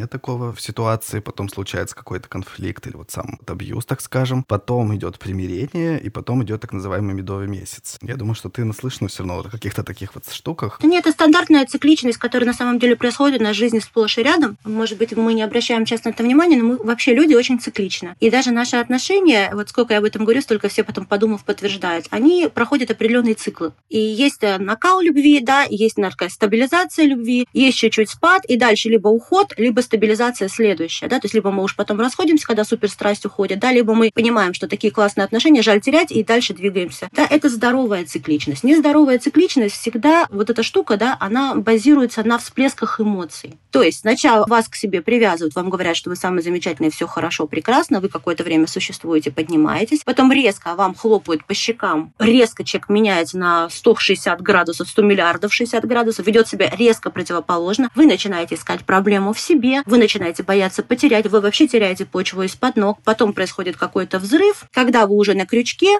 вам делают одолжение, к вам возвращается, снова медовый месяц, то, что называется в психологии, то есть снова вам льют в уши чушь, да, и подсаживают на себя дальше, и все просто повторяется. И все это базировано именно на всплесках эмоций. Это и называется эмоциональные качели. То есть я когда говорю, если у вас в отношениях все время бегите, в здоровых отношениях такого нет, в здоровых отношениях скучно и хорошо. Почему не снимают фильм о здоровых отношениях? Потому что это скучно. Как из этого цикла-то выбраться? Кажется, что ты как белка в колесе там крутишься, крутишься, и вот когда конфетно-букетный вот этот медовый месяц, тебе это хорошо же тоже в этих отношениях. Как уйти? Просто кулаком по столу я ухожу. Я просто человек взрослый, мне должно быть хорошо всегда, а не в какие-то периоды, да? И причем хорошо ровно. Мне не нужны всплески супер рая и супер ада. Для меня здорово вот так жить или нездорово? Если я решаю, что для меня это нездорово, я хочу себе здорового мужчину, который будет всегда ко мне ровно и бережно относиться, да, а не просто то закидывать букетами и кольцами кортье, да, а то бить по щекам и ставить на колени. Мне такого просто не нужно. Ну, как мне, как человеку здоровому, да. Я очень много могу рассказать, какие есть истории, как быстро женщина ловит на эту фишку сахар сахарного шоу. И почему ловит? Потому что недолюбленные в семье женщины. Потому что вот меня на эту фишку не поймать никогда. Я вообще на это не ведусь. Ну, то есть, чтобы мне не лили в уши, я тихо улыбаюсь свои сталинские усы, как бы, да, и думаю, ну-ну, посмотрим дальше, как бы, да. Мне вообще не парит это. А женщины так хотят, вот чтобы как принцессочек, как папа в детстве должен был баловать. Вот этот мужчина приходит, он, я все решу это отец, да, это же не мужчина. Мужчина не должен все решать, да. Я все куплю, я все сделаю. Ты не должна работать, ты не должна ничего, ты просто будь. Я буду божественно с тобой заниматься сексом и просто любить. Но серьезно, девочки, это же ненормально. Так никто не должен себя с вами вести. Никто не должен с вами так себя вести. Это нехорошо, когда вам такое говорят. Будь вещью, будь объектом. Я буду решать, что тебе хорошо, а что плохо. Ты не работай, ты просто будь. Я решу, во что ты оденешься, что ты будешь есть. Буду я сегодня добрый или злой. За подарочки, за вот это ощущение, что ты нужна. Так нельзя. Это заслуживание. Посмотрите, сколько страхов подключается в, в теме абьюза. То есть куча-куча, целые огромные вообще наросты какие-то страхов. Здесь и страх там потерять родителя, как мы говорили, да, вот это из детства, которое идет. Страх быть нелюбимой. Быть нелюбимым, да. Страх остаться одному, и вот это все. Сюда вообще куча каких-то вот таких вот страхов. Они как будто все комплексно так стучат, тебе стучат по голове, и из этого выбраться сложно. Так и есть. Очень много страхов. Одни из самых доминантных страхов — это страх одиночества, как будто в одиночестве есть что-то плохое. А это же нам навязано, что одиночество — это нездорово здоровые. Я всегда говорю очень простую вещь. Если бы мы были задуманы как постоянно парные существа, мы бы так и рождались прирощенными друг к другу, да, потому что все парное у нас уже парное. Почки парные, легкие парные, глаза парные. Человек не предусматривался как парное изначально. Нам пара нужна, чтобы производить потомство. На самом деле никто нигде не сказал, что после этого мы должны прям вот так вот жить, даже страдая, но лишь бы вместе. Ну, правда. Да, все парное у нас уже есть. Ручки, ножки и все остальное. Мне кажется, тебе нередко возражают на это. Тебе скажут, ну, посмотри, какие ты проповедуешь ценности. У нас так все семьи развалятся. Никто никто не будет вообще в парах жить. Антипатриотичные. Конечно. Скрепы-то православные. Как же? А какие антискреповые? Очень здоровые ценности. Нет, я, я как раз очень даже за институт семьи, я сама замужем. Я просто считаю, что быть рядом нужно не просто, а с кем-то конкретным, с кем тебе хорошо. И что семья — это не там, где штамп стоит, и все хреново, и дети уроды потом растут, инвалиды эмоциональные, да? А семья — это там, где двое здоровых людей растят новых здоровых людей. И все, что я говорю, не надо жить с сумасшедшими больными людьми, потому что ни вы, ни ваши дети не будете счастливы. Это никакая не семья. Да, семья, да, это семь я, да, А тот человек, который тебя бьет и унижает, он никакой не я, и вы никакой не он. Это враг. Вот и все. Только враг может бить, когда близкий плачет. Вы только представьте себе, вы только вы когда-нибудь себе представляли на месте людей, которые бьют любимого человека? Вы можете себе представить, что там в голове? Это невозможно, потому что у вас есть эмпатия. Так вот я вам хочу объяснить, что тот, кто бьет, у него этой эмпатии нет. И ее невозможно нарастить, потому что это изначально врожденная проблема в лимбической системе. С детства человеку еще плюс-минус в раннем детстве можно развить эмпатию, даже если она в зачаточном уровне. Во взрослом возрасте невозможно. И я не говорю, что не нужны семьи. Я говорю, что мы не настолько парные, что если нет подходящего партнера, мы должны соглашаться жить в аду, лишь бы быть не одному. Страх функционировать в одиночестве – это один из самых глупых и в то же время кошмарных по масштабу страхов. Взрослый человек обязан уметь жить один хорошо и кайфовать. И жизнь твою должен приходить только здоровый человек, который твою жизнь делает лучше, а не хуже. И тут мне, да, возражают. Ну, надо же страдать. Вот бывают же кризисы. А хотите, я вам открою секрет? Нету никаких кризисов. У здоровых людей в отношениях нету кризисов. Семь лет, четыре года, сколько я живу уже, восьмой год, нету кризиса. И у моих девочек нету кризиса, потому что кризис это что такое? Это накопленный негатив, который в какой-то момент взрывается. Это люди долгое время не обращали друг на друга внимания на то, что вот здесь в голове и в сердце происходит. И настолько чужими стали, что это бомбануло. А если вы живете гармонично и кайфово вдвоем слушаете и слышите, какие кризисы? Ну какие? Звучит как что-то идеальное, как идеальный мир. Звучит как что-то здоровое изначально просто. Два здоровых человека живут здоровую жизнь. Вот как это звучит. Что может быть проще? Я надеюсь, знаете, мы когда-то дойдем до времени, когда это будет такой примерно разговор. А ты сделал анализы там на ЗППП? Кто такой сделал? И ты такой партнер, хорошо, пойдем заниматься сексом. Там, а ты здоров? Да, я здоров. Давай строить семью. Да, это же нормально, так должно быть. Инна, ну вот смотри, а если мы видим, я вижу, кто-то еще, проблемы в семьях. Ну вот есть как бы две ситуации. Есть близкие люди, там подруга, не знаю, сестра, там еще кто-то, у которых, ну, явно нездоровые отношения. Может быть, даже без физического насилия, ну вот с постоянным эмоциональным насилием. Что делать? Как помогать, лезть? Вообще, как правильно, здорово отреагировать? Это первая ситуация, когда близкий человек. И вторая ситуация, когда, ну вот, например, у меня соседи, предположим. Там я слышу, что там точно идет физическое насилие, причем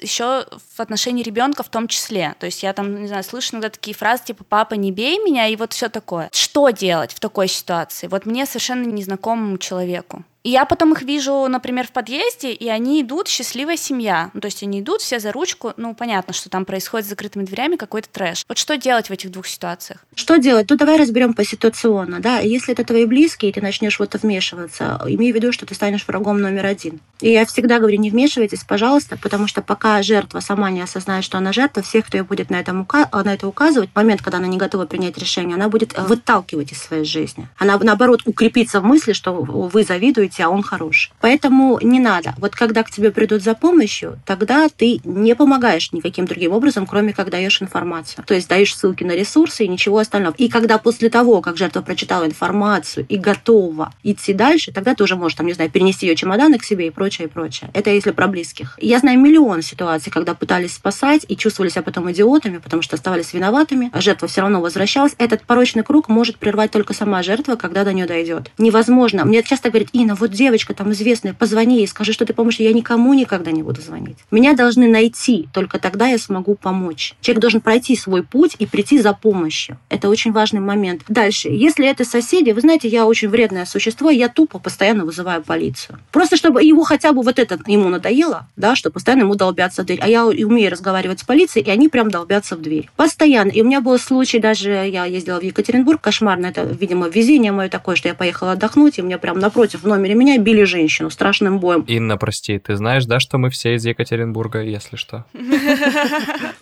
А, привет! Нет, не знала. Мне, кстати, очень понравился ваш город. Реально, и даже эта история ничего не испортила, просто я немножко так стрессанула и столкнулась с разным видом ужасов. Даже этот мужчина, который бил, был там не самый ужасный персонаж на самом деле. Вот, но суть заключается в том, что я, да, вызвала службу охраны, я не успокоилась, хотя мне пытались слить всеми возможными путями, пока его не увели, и она не ушла. Я не пустила мужа бить морды, потому что он у меня такой, у него короткий фитиль в этом смысле, я пойду защищать женщин и пойду спасать мир. И он не пошел, я ему прям там орала, ты никуда не пойдешь, сейчас мы все решим по-другому. Потому что я не знаю, там человек с ножом, там человек с чем, в каком он состоянии. Или, допустим, мой муж бы его ударил слишком сильно и потом бы сел, да, мы знаем эти истории. Поэтому вызываем полицию, пока она не приедет. А еще мне дали, кстати, может быть, это поможет многим жертвам, очень хороший, хитрый совет. Вызывайте спасателей. Они не могут отказать. МЧС приезжает всегда, и они прям помогают. У полиции свои тараканы, и мне все девочки, которые уже ушлые в этом смысле, да, они говорят, что приезжали сюда только спасатели, так жертва жертве это передает по секрету, но мне хочется это сообщить всем, если у кого-то такая ситуация, вызывайте людям спасателей. Спасатели не могут отказать. Даже если это муж и жена, как полиция говорит, ну, это семья, они разберутся. А возможно, это проститутка. Я говорю, а что проститутку можно убивать напротив меня, как бы. Вызывайте спасателей. К нам приехали не спасатели, я в полицию даже не звонила, к нам приехала красная кнопка, но в любом случае действуйте упорото, но не вмешивайтесь. Ну вот мы так, можно сказать, плавненько подъехали как раз к теме вот этого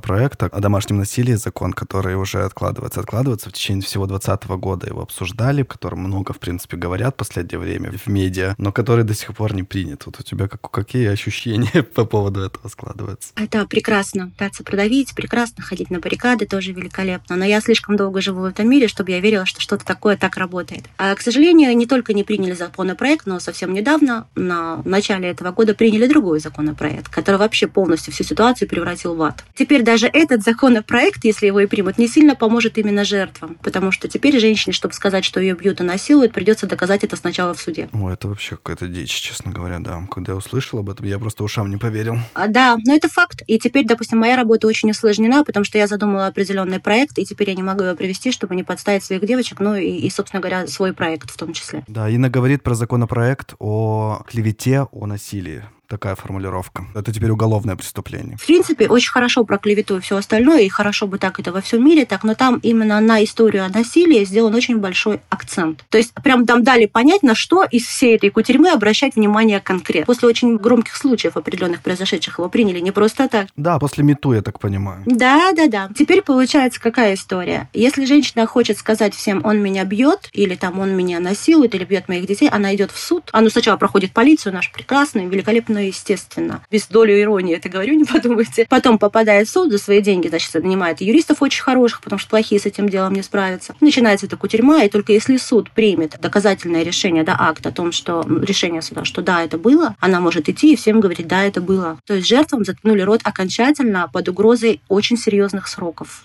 сроков. Можно скажу очень непопулярную вещь. Я иду полностью в разрез со всеми людьми, которые работают со мной на этой ниве, так сказать. Я не верю в то, что будет принят этот законопроект ни разу. Дальше, в ближайшие лет 10 точно. Я думаю, что ситуация будет в этом смысле законодательном только ухудшаться, если еще есть куда, но, знаете, снизу всегда могут постучать, да? Мало того, я думаю, что даже если он будет принят, он никак не поможет жертвам, в том плане, что одно дело принять, другое дело делать правильно. Единственное, во что я верю, это в превентивное вмешательство, социально-глобальную мысль, так сказать. И это то, что я пытаюсь сделать силами, которые я могу сделать. Я считаю, что если как можно большему количеству людей объяснить, почему у них были проблемы в таких отношениях, снять с них одновременно чувство вины за это, да, потому что есть же чувство вины, есть же чувство, как я могла, да, что же я такое, да, притягиваю вот это все. Объяснить, откуда, помочь решить эти проблемы, помочь выстроить свои границы и научить их любить себя грамотно. Я умею это учить, я не просто говорю, любите себя, смотрите в зеркало, говорите, что вы красивый. Это не то. Я знаю, как психологически человека заставить любить себя. То этот человек никогда не впустит в жизнь никакого рода насильника, ни эмоционального, ни физического. Таким образом, что мы делаем? Мы уменьшаем глобальное количество жертв, мы учим идентифицировать абьюз и насилие. И да, психопатов не уменьшится, но с кем они будут? Кого они будут бить. Куда-то, да, куда-то это все выльется. Пока он, этот кто-то, тоже не придет к тому, чтобы выучить, почему же других не бьют, а меня, блин, бьют. Да, все-таки здесь тоже социальное определенное давление, оно работает, потому что, ну, какое-то время назад были нормы и всякие дикие вещи. Не будем уж там про Америку с темнокожими людьми говорить, да, что это было нормой, а потом просто изменилось, и там и убивать, и все что угодно можно было делать, и оскорблять. Также, мне кажется, это влияет просто социальное давление, может повлиять и в случае вот с темой абьюза и с темой какого какого-то насилия? Слово давление, оно такое себе, наверное, не давление, а новое веяние. Сейчас я еще объясню. Для меня это очень важно, и я бы еще в школу вводила именно идентификацию абьюза. Как понять, что с тобой обращаются плохо? Потому что я постоянно сталкиваюсь с тем, что девочки не знают, что такое плохо. И мальчики не знают. У меня мальчиков, кстати, очень успешных и очень обеспеченных, очень известных очень много. И они тоже не знают. При этом в социуме, в бизнесе у них границы есть, а в личной жизни нет. И так тоже бывает и очень часто. Это очень тяжелая тема в том смысле, что это очень большая работа. Но так как я не верю в ничего законодательного по этому поводу, у меня не остается никакого выбора. Я делаю свою работу. И я получаю фидбэки очень хорошие. Ко мне возвращаются люди через год, через полтора, с уже здоровыми семьями, здоровыми новыми детьми. Меня приглашают на свадьбу. Все. Меня смотрят семьями, мужчины и женщины. Все хорошо. Будет хорошо, только нужно время. А ходить, знаете, с плакатами, это еще никогда никому не помогло. Вот я хотела сказать, что я за свою практику стольким людям помогла и, и стольким... Вы можете почитать, что там они пишут, эти девочки. У меня нет ни одного отзыва купленного, я не распространяюсь таким образом. И я знаю, что их действительно могли убить, и больше их никто не тронет пальцем. А плакаты и призыв идти на баррикады, с, с учетом того, что тех, кого ты призываешь, за это могут посадить, для меня это странно. Ну, здесь как бы у всех может быть свое мнение в том смысле, что, возможно, важны все, все направления движения в этом смысле, но тут уж как бы понятно, что каждый для себя что-то здесь выбирает. Я привыкла исключать бесполезные направления. Мне девочки мои пишут, Ина, а почему бы нам всем не собраться и в Москву не пойти на Красную площадь, стоять с плакатами, говорю, девочки, потому что вас посадят, и меня посадят. И на этом вся наша работа закончится. Такого же тоже не должно быть, это же тоже нездоровая ситуация. Но это уже совсем другой пласт, в который я влезать не хочу. Если я хочу работать в своей сфере, мне не стоит туда распространяться в принципе. Поэтому я сижу тихо и делаю свою работу тихо. У меня, знаешь, какая еще осталась мысль? В два вектора скажу. Во-первых, сейчас много тоже говорят о психологических проблемах и о психологических болезнях разных, о том, что нужно принимать людей с этими какими-то заболеваниями. А второй момент это что разные там практики, то, что казалось нам ненормальным, сейчас, может быть, кажется нормальным. Ну, допустим, я вот так вот некорректно сравню это, что, например, какая-нибудь практика БДСМ, когда люди вроде бы занимаются там каким-то насилием или чем-то таким, но по согласию, мы говорим, что все окей, а вот в случае абьюзивных отношений, когда вроде бы, раз люди не расходятся, может быть, они им всем, значит, окей, почему мы их не оставляем в покое и не говорим, что у вас все нормально, мы должны принимать такое отношение. БДСМ и избиение человека – это совсем не одно и то же. Так могут говорить только люди. Я вижу, что Кирилл не глубоко в теме БДСМ. Там никто никого не бьет. До синяков. Ты еще не видела, Инна, его другую часть комнаты. Там э, просто цепи висят и ремни кожаные. Я даже говорю не обязательно про насилие физическое. Понятно, что мы здесь вообще говорим, что если появляется физическое насилие в отношениях, это все, это должен быть однозначно как бы стоп. Абьюзивные в большей степени какие-то вот если ментальные, если вот эти качели, на которых люди качаются, но ведь реально же потом они остаются в этих отношениях. Но нет ли здесь вот такой вот штуки, что мы однажды скажем, ну раз вам так нравится, то и живите так. Я считаю, что так говорить нельзя ни в коем случае, потому что им это не нравится. Потому что есть же вот эта история, да, про детей, которые находились в лесу, да, и жили там с волками. Но не было же такого, что его нашли там, да, для него же это все уже норма, да, и сказали, слушай, ну, чувак, тебе нравится? Живи. Не было же такого, да, то есть жертвам не нравится. Я еще раз хочу объяснить момент, о котором я не сказала. Есть такое понятие, как биохимическая зависимость. Вот биохимическая зависимость жертвы от насильника – это реально наркотическая зависимость, которая сравнивается по силе с героиновой. Биохимическая зависимость – это абсолютно определенный коктейль гормонов, который постепенно начинает вырабатываться в крови у жертвы при общении с насильником. Очень часто это похоже даже на эйфорию, но это яд. И очень часто у жертв спустя какое-то время обнаружатся очень серьезные заболевания, которые начинались с психосоматики, психосоматики, допустим, и развивались в онкологии. Э, там адреналин, дофамин, там очень много чего выплескивается, я, у меня об этом есть там целое видео большое. Но суть в том, что это реальный факт. То есть на самом деле мы говорим о наркоманах не по выбору. Это если вы пришли в бар, и вам вкололи какую-то херню, и вы стали наркоманом, и вам никто не будет помогать, потому что, ну, вам же нравится. Вы же пошли в этот бар. Это странно. Это как сказать, что женщина идет в юбке, значит, она хочет, чтобы ее изнасиловали. Это примерно одного и того же пласта заявления. Я понимаю, о чем ты сказал, как бы я понимаю, что ты не имел в виду, что это правильно, но да, это и так нельзя, конечно, нет. Да, да, я благодарен за ответ, потому что хочется, чтобы это вот было проговорено для, для тех, кто будет нас слушать. Мне кажется, это важный момент. Victim blaming – это прям традиция в России. Наш традиционный вид спорта. Вот, Инна, ты сказала, что жертвой человек становится в детстве, и потом вот в будущем он попадает в руки насильника и подчиняется ему. А если вот, например, гипотетическая я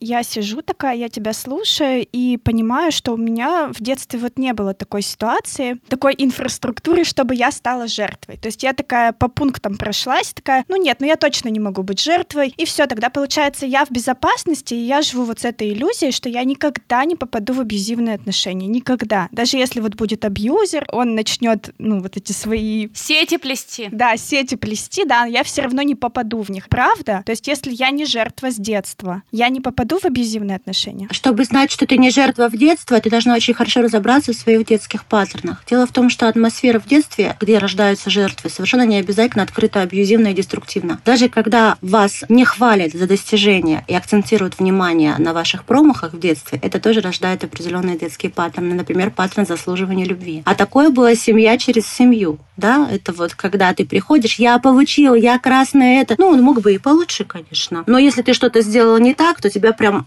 шарашит. Вот такие тонкие моменты, которые считались раньше, в принципе, да, хорошим типа воспитанием. Чтобы понять точно, что у тебя нет паттернов, должен посмотреть, хорошо ли ты живешь и комфортно прежде всего. Если некомфортно, понять, где некомфортно, пойти поискать, где это могло быть, и исправить. Но действительно есть люди не жертвы. Я же сейчас не пришла вам сказать, что все мы жертвы. Да? Есть люди абсолютно эмоционально здоровые. Их не так много статистически, но они есть, как бы они строят эмоционально здоровые пары. Есть не совсем здоровые, но в принципе нормальные. Да? Есть не жертвенные, при этом нездоровые. То есть очень много вариантов, да, на самом деле. Если вам в жизни хорошо, и вас никто не бьет и не унижает, то следует предположить, что вы не жертва. Или мне повезло. Или тебе повезло до того, как ты встретишь такого человека, который подловит тебя на эмоциональные качели. Но при этом, если ты уже сейчас, допустим, задаешь мне вопрос, и ты поняла, да, как плюс-минус идентифицировать насилие психоэмоционально, да, то ты уже увидишь эти качели и скажешь такой, ага, понятно, это мне не подходит, до свидания, как бы все. Меня качать не получится. Главная информация. Информация, она очень важна. Вот вы даже не представляете, если мы расскажем всем, как обнаружить качельных персонажей, качельные персонажи сойдут с земли, потому что никто на них не будет вестись. Ну вот правда правда. Я думаю, что мы оставим обязательно все ссылки на Инну в описании этого выпуска. Я думаю, что мы еще найдем парочку контактов организаций, которые занимаются тоже с жертвами конкретно насилия, когда нужна быстрая реакция и спасение. Спасибо тебе большое, Инна, это было очень интересно. Я думаю, что важно действительно помнить вот это вот какая-то мысль, как будто бы не кажущаяся нормальной, что ты должен все время стабильно себя чувствовать хорошо, что это не обязательно, что твоя жизнь — это качели. Да, даже просто принять вот эту вот как бы постулат постулат за истину, типа, у тебя все всегда хорошо, и это нормально. Это уже даже как бы вызывает супер, супер отторжение. Даже стыдно как-то немножко. Но вы знаете, а, к сожалению, все хорошо быть не может, поэтому не волнуйтесь, хренового будет достаточно. Но в отношениях должно быть действительно хорошо, иначе действительно возникает логический вопрос, зачем они. Ваш, допустим, партнер, это же ваш самый близкий, типа новая семья, вы становитесь кому-то родителями, и при этом плохо вам и плохо вашим детям. В этом нет ничего от нормы. Люди ссорятся, и люди действительно могут даже друг друга покрыть покрыть матом. И это тоже абсолютно нормально. Ничего нет идеального, и людей идеальных нет. Но если вы оба уважаете границы друг друга, вы настроены делать жизнь друг друга комфортнее, вашу совместную лучше и для ваших детей, то это здоровая семья. А если вас не слышат и всегда только кто-то один прав, то это нездоровая семья. Вот и все. Всегда хорошо не будет никому. Но большую часть времени должно быть хорошо. Вот это очень важно. Вас должны слышать, вас должны принимать, и вы должны слышать. И поэтому еще на берегу нужно выяснять, что для вас важно. Да, потому что вот мы с мужем очень разные. Если бы мы это не проговорили, было бы очень много очень неприятных сюрпризов. Но мы это проговорили, и мы друг другу не мешаем жить и помогаем, когда нуждаемся в помощи друг друга. Это, пожалуй, идеальная формула. Мы не погружены в друг друга как созависимые. Да, я делаю то, что я хочу, но он знает, где я, что я в порядке, что я там в маске. Мне нужно забрать, мне нужно отвезти. И когда ему что-то надо, я его слышу и понимаю, и принимаю. И это важно. Но для того, чтобы вы могли так жить, вы должны сначала хотя бы понять, где ваши границы, и потом иметь смелость озвучить это партнеру и посмотреть на его реакцию. И по этой реакции будет сразу ясно. Подумать, конечно же, есть о чем. И если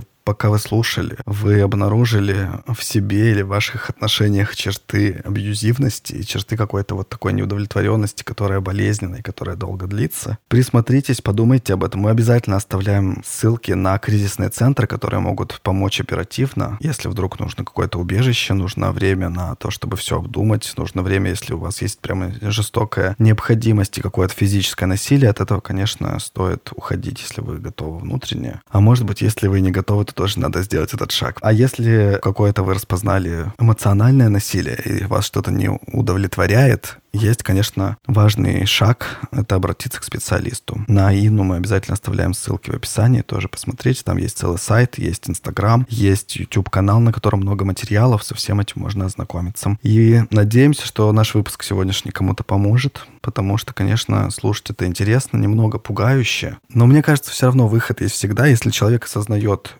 необходимость в помощи, это уже очень важный шаг, и нужно искать все возможности для того, чтобы спастись. Я хотела еще раз сказать спасибо нашей прекрасной Инне. Это очень крутой разговор, и для меня он лично был полезен как раз в той части, что я, слава богам, не состою в абьюзивных отношениях, но я понимаю, что у меня есть большие проблемы с личными границами. Слушала там и узнавала иногда не только себя, но и там своих э, близких и друзей, и понимала, что вот, вот здесь вот у меня, например, провал, а вот здесь вот там у того-то провал, как бы тоже так анализируя. Мне хочется, чтобы люди, даже которые, да, не состоят вот таких вот жестких абьюзивных отношениях, а, но у которых есть какие-то провалы в личных границах, проблемы, которые они хотят для себя решить, чтобы для них этот выпуск тоже был полезным и, может быть, даже станет отправной точкой, потому что я, например, очень четко понимаю, уже теперь осознаю ситуации, в которых я, например, даю слабину и прогибаюсь или там уступаю, когда не надо уступать. И я четко осознаю, зачем я это делаю и почему. Я уже научилась вот это осознавать, и теперь мне надо, как Инна сказала, убрать этот страх остаться как бы одной или остаться неодобренной кем-то, потому что это, конечно, ну вот всегда то, что останавливает. Думаешь, да ладно, ладно, уступлю, но зато отношения сохраню там с человеком или еще что-то. Вот. В общем, я себе и всем желаю идти по этому пути. Он здоровый, он хороший, он правильный, но он страшный. Я еще хотела сказать о том, что вот многие специалисты говорят, что ну практически мы не можем помочь людям, если мы видим со стороны да, насилие в семье, и мы не можем никак в это вмешаться, потому что мы останемся крайними, вот как Инна сказала. Но мы можем дать послушать, например, этот выпуск. Возможно, это тоже как-то расширит границы вот этого человека, который не понимает, что он в ловушке, который не понимает, что он попал в такую ситуацию, может быть, ему это поможет. Поэтому, если вы знаете человека, который сейчас находится в отношениях с эмоциональным насильником или, не, ну, не дай там бог, э, с реальным физическим насильником, да, дайте ему послушать этот выпуск. Вдруг мы поможем я была бы счастлива. Мой синдром спасателя был бы удовлетворен. Я согласен, что было очень много важных тем, что были... Мне кажется, вообще супер важная тема. Это тема самооценки, вот такого здорового отношения к себе, что не обязательно жить в этом ощущении, что ты должен все время для всех быть удобным таким человеком. Представляете, 30 лет назад никто вообще не думал о личных границах. Был, все было общественное, и границ личных никаких не существовало. Поэтому, мне кажется, вот подумать об этом, воспитывать это в себе, это очень важно. Это, конечно, важная работа работа с, над собой просто. Со специалистом или без. Есть много разных методик. Ох, и все они открыты. Спасибо, что вы слушаете нас подкаст. Подписывайтесь на любых платформах, на которых вам удобно. Не забудьте подписаться на нас в соцсетях. Все ссылки тоже есть в описании. До следующего выпуска. Спасибо большое. Пока-пока. Пока-пока. Пока-пока.